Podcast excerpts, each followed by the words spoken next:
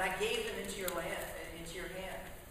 And I sent the hornet before you, which drove them out before you, the two kings of the Amorites. It was not by your sword or by your bow. I gave you a land on which you had not labored, and cities that you had not built, and you dwell in them. You eat the fruit of vineyards and olive orchards that you did not plant. Now therefore fear the Lord and serve him in sincerity and in. Put away the gods that your fathers served beyond the river and in Egypt, and serve the Lord.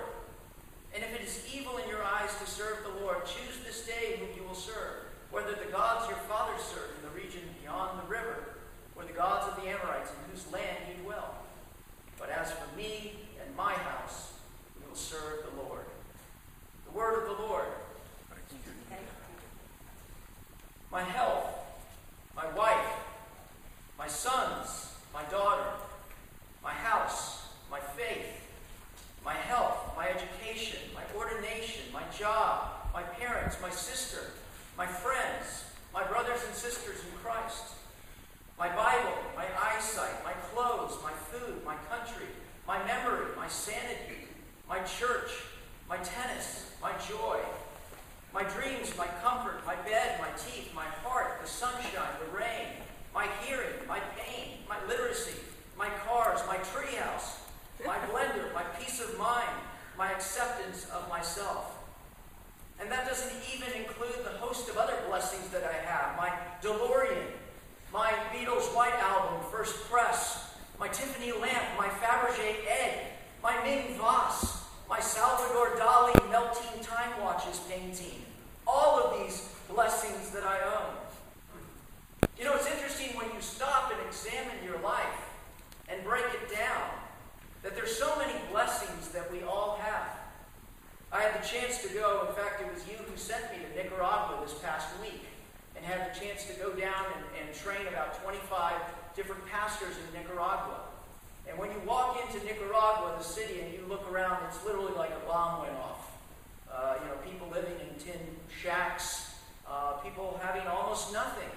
And, uh, and, yet so many of them are so happy. And uh, being with these pastors who, many of them, had no more than a sixth grade education, yet were passionate for the Lord, were called, and wanted to serve. And so it was a blessing to be able to teach them some theology and to encourage them.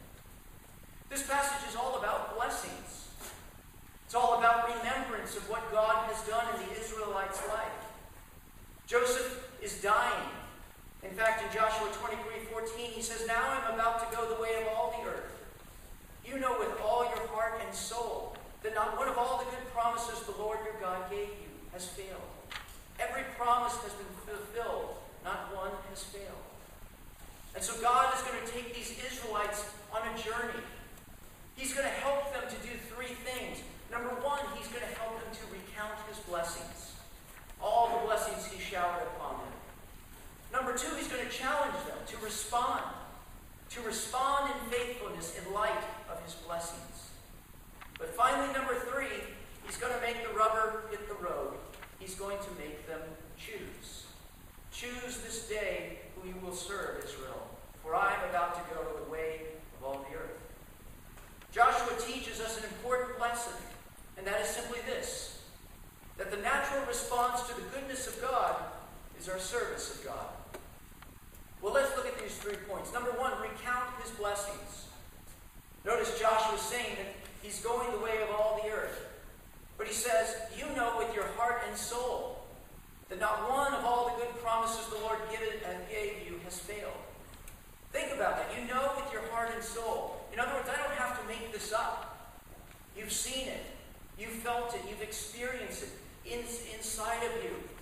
Not one of the good promises that I gave you has failed.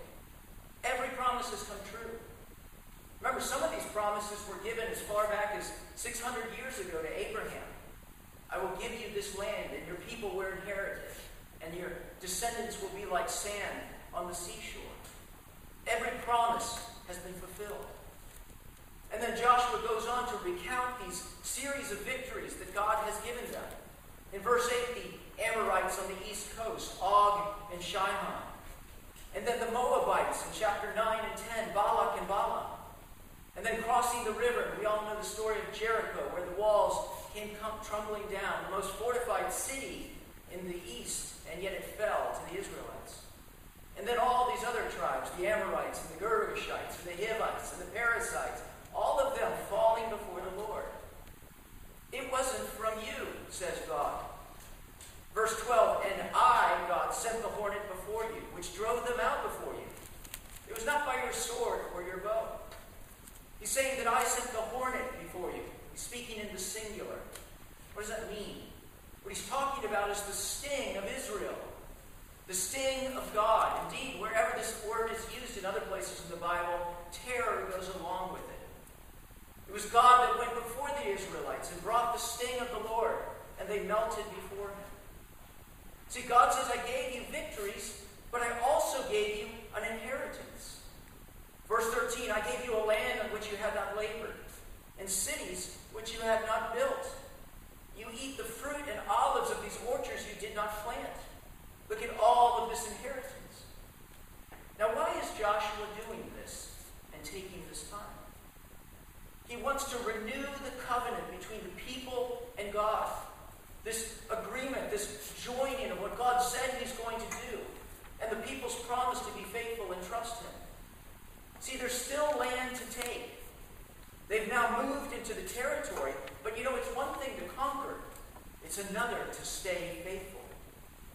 And so he wants them to remember the goodness of the Lord, to frame their present circumstances in the light of his past faithfulness. Now, the only reason he's doing this is because this they're in danger of forgetting. And he won't let them. You know, we are in danger of forgetting too, aren't we? We live in a what have you done for me lately society. What's the latest thing that you've done? What's the latest blessing?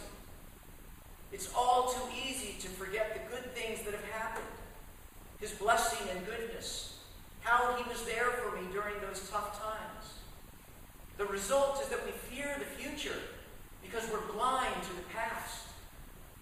And so Joshua says, don't start with what you have done for me lately, but rather start with what you have done for me already. Let the past interpret the present, and let the past predict the future. If God was faithful then, he will be faithful now. God does not change. His promises always come true.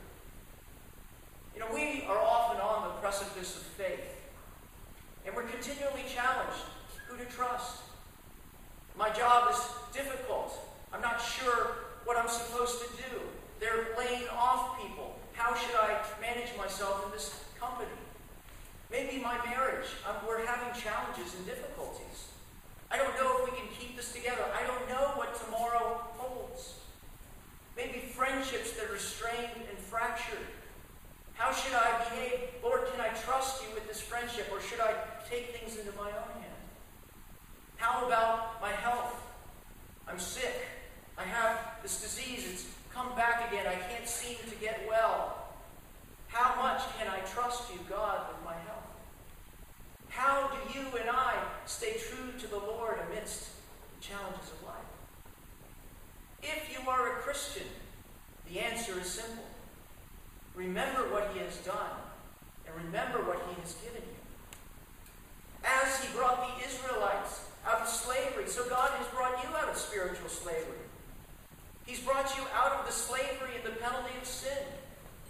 He's raised you from the dead spiritually. He's resurrected your hearts. And he says that he'll never leave you or forsake you. He will be your advocate and your shield and your defender. Remember the inheritance that you have a new name, a new destiny, a new hope for the future, peace in your heart amidst the storms of the world. See, Joshua brings us to a point of order. The foundation of their commitment and ours needs to be the trustworthiness of God. Do you know his faithfulness? Do you lean on it? Maybe the reason you're having trouble in your faith is you have forgotten. You haven't recounted. So you're rather focusing on what he hasn't done and focusing on the hardship rather than the God who is leading you through the hardship to the other side. You know, it was interesting when I went back to Managua, I had a little bit of PTSD. Uh, I haven't been back there since Leon and I had adopted Maria. We have a daughter who is uh, an orphan from Nicaragua.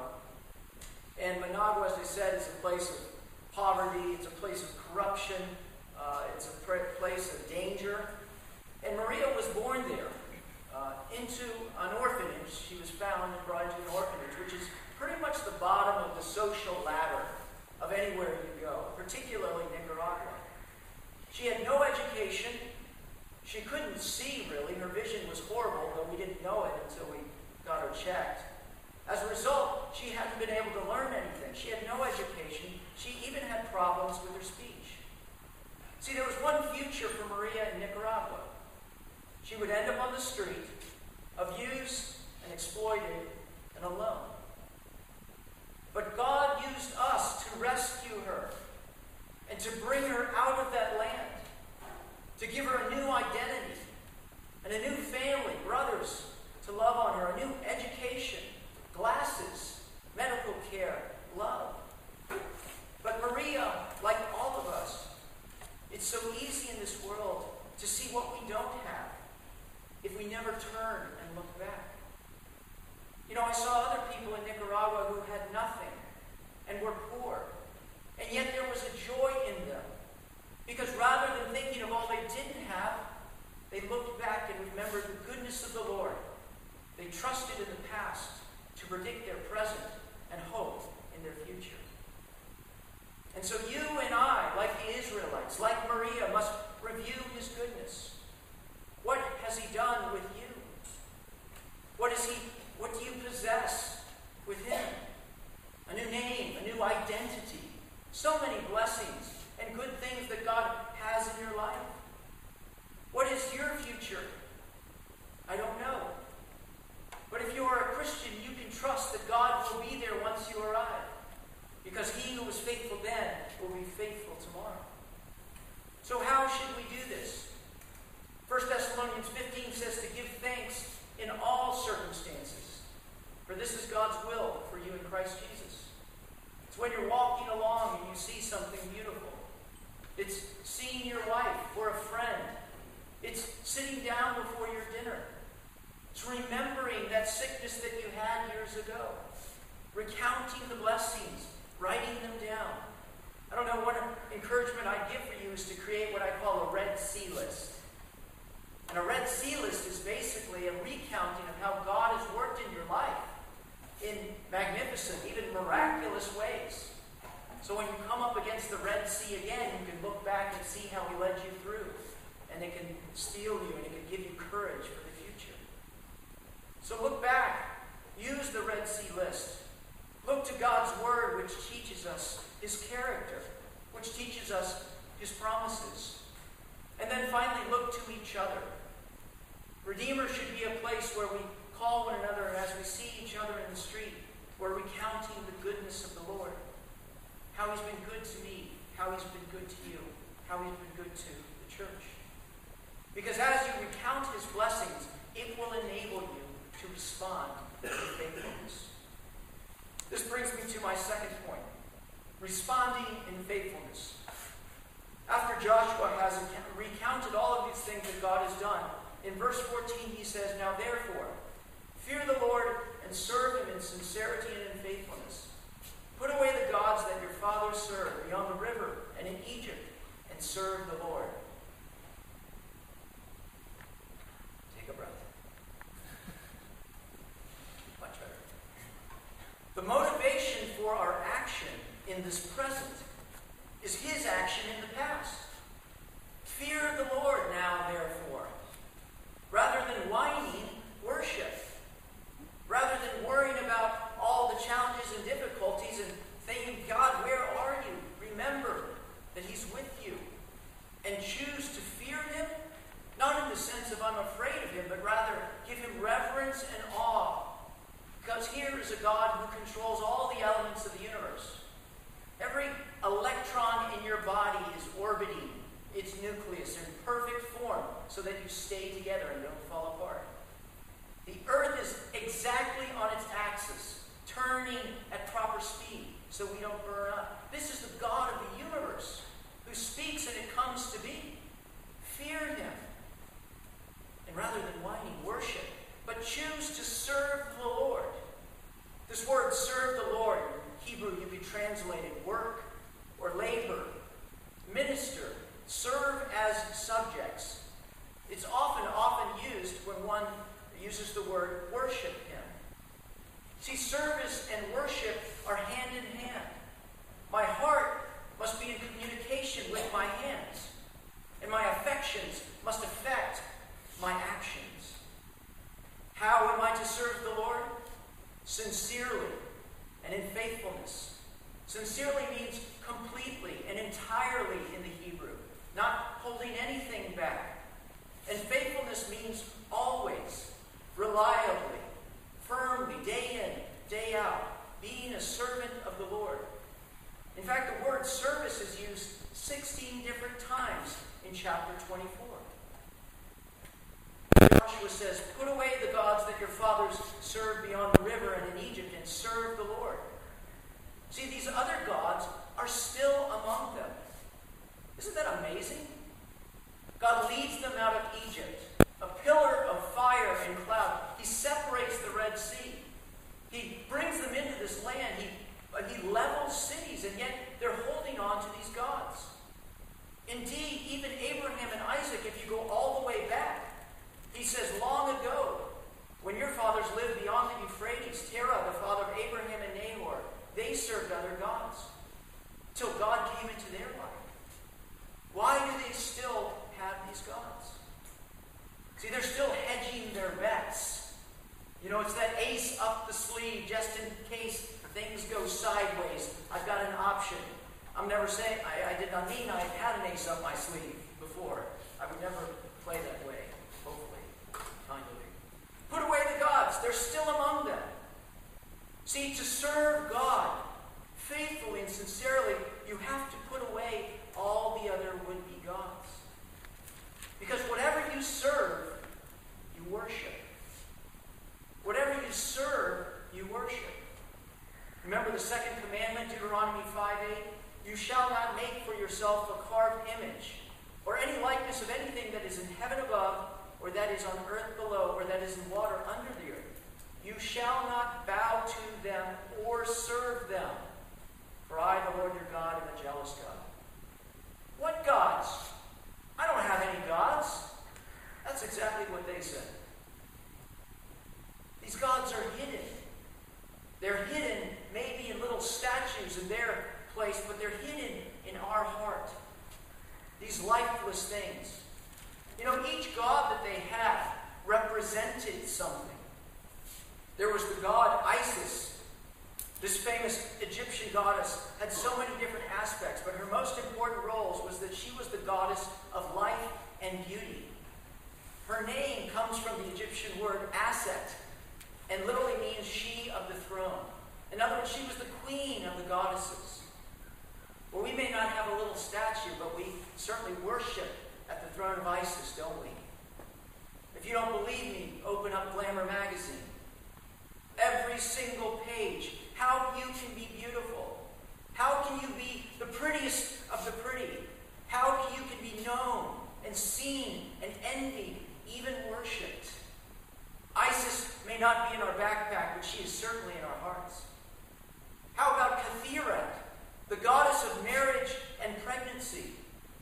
Women, have you ever taken and made your husband an idol, or if you're single, wanted to have a husband?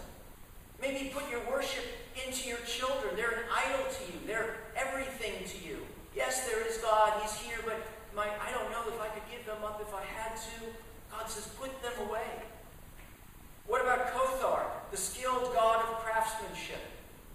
You take great pride in your work, in the skill you have, the ability that you have to get the job done.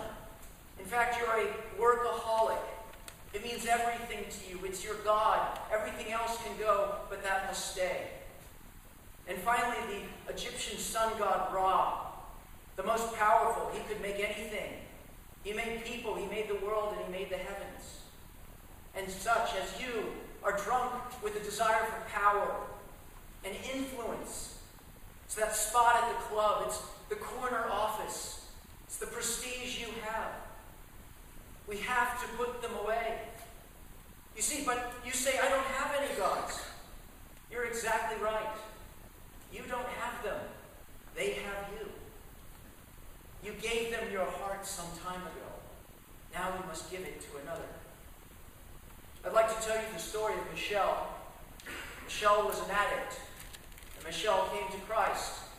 And Christ has been working in her life, and so she wrote a testimony. I don't know her last name. Uh, she wanted it that way.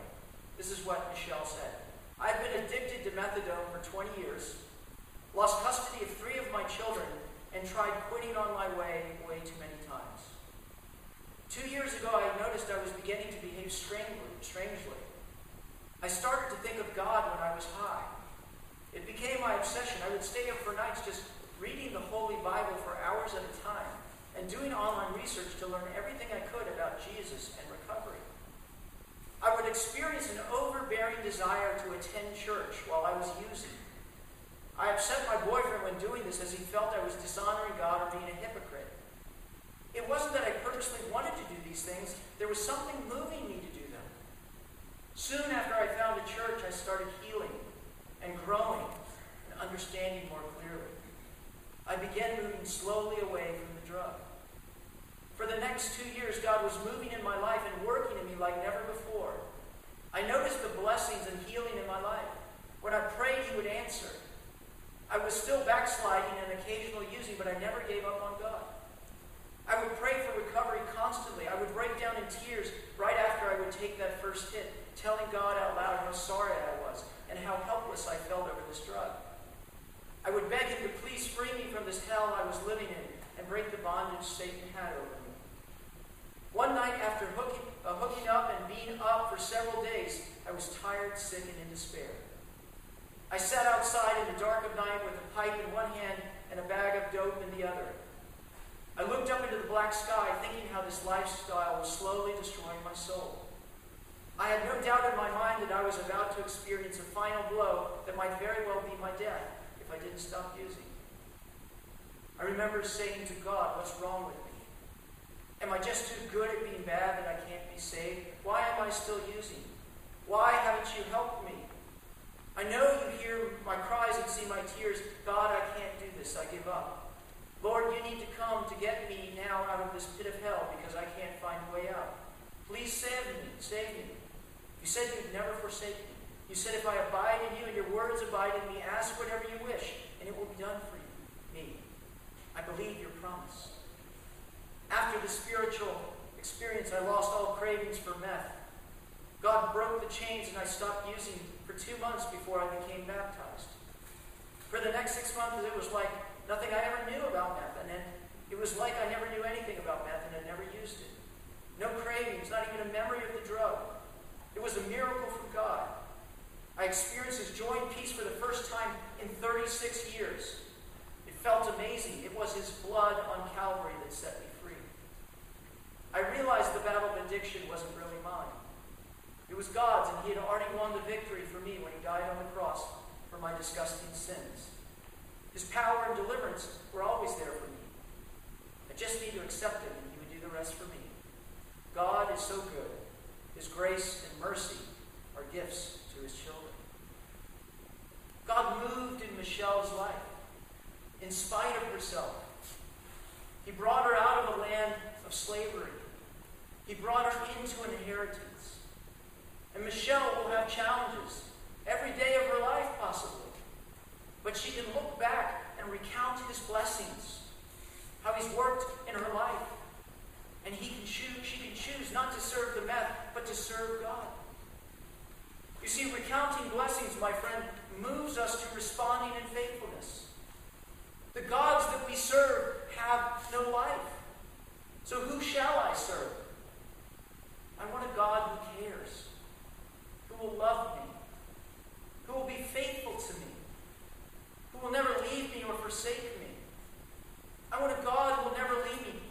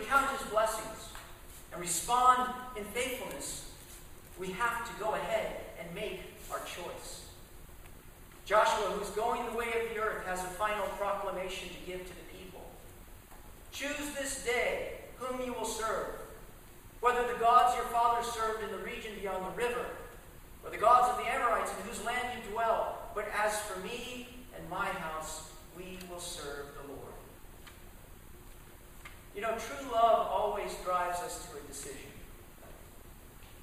Joshua is in love with the Lord. He's burned his idols. He's crossed the Rubicon. Joshua's decision is if the sky falls in, if all turns away, if no one follows the Lord, me and my house will.